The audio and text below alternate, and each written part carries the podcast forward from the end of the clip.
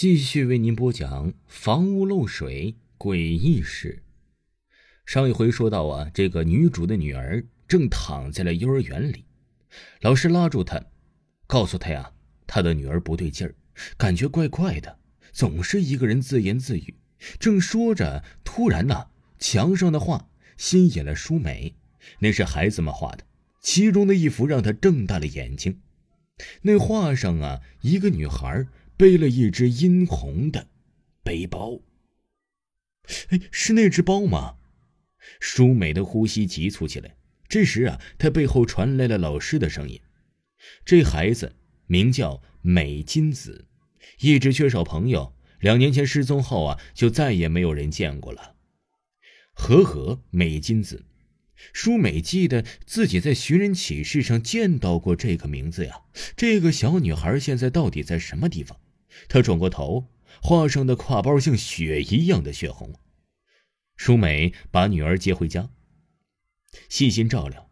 舒美太累了，她趴在女儿的床边睡着了。楼上还在淅淅沥沥的渗着水，那水滴到了她的脸上。舒美做梦了，舒美做梦了，梦里呀。有一个穿着雨衣的小女孩，这个女衣的小女孩啊，身侧是那个殷红的儿童挎包。雨下个不停，没人来接她，她只能独自回家了。她一个人走到公寓，进了电梯。这时，她缓缓的转过头，舒美一下子醒了过来。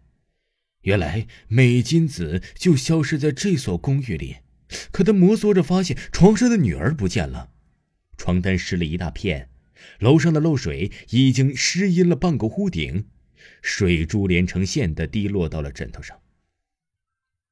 舒美到处找着玉子，这时她突然想起女儿捡到的儿童挎包是在天台上，会不会是我的女儿又去天台了呢？她忐忑的来到了楼顶，哎，黑夜里，天台静得出奇，天空也是静得出奇。一座老式水箱伫立在黑暗之中，他突然发现水箱的后面闪过了一个诡异的人影。是女儿玉子吗？舒美缓缓地爬上了梯子，她在小心地打量着。这时，她突然看见一旁又是那只殷红的儿童挎包，她吓得说不出话来，甚至有点喘不上气儿，看起来。有什么东西可能是缠上了玉子吧？她回到屋里给丈夫打电话询问玉子的下落，得来的却是否定。就在这时，她感觉楼上有小孩子跑动的声音。舒美赶忙来到了楼上，这是她第二次上来了。可让她惊奇的是，那户人家门里渗出了水。舒美也顾不得，她拼命的砸着门，情急之下，她去拧了门把手。可那门没有锁。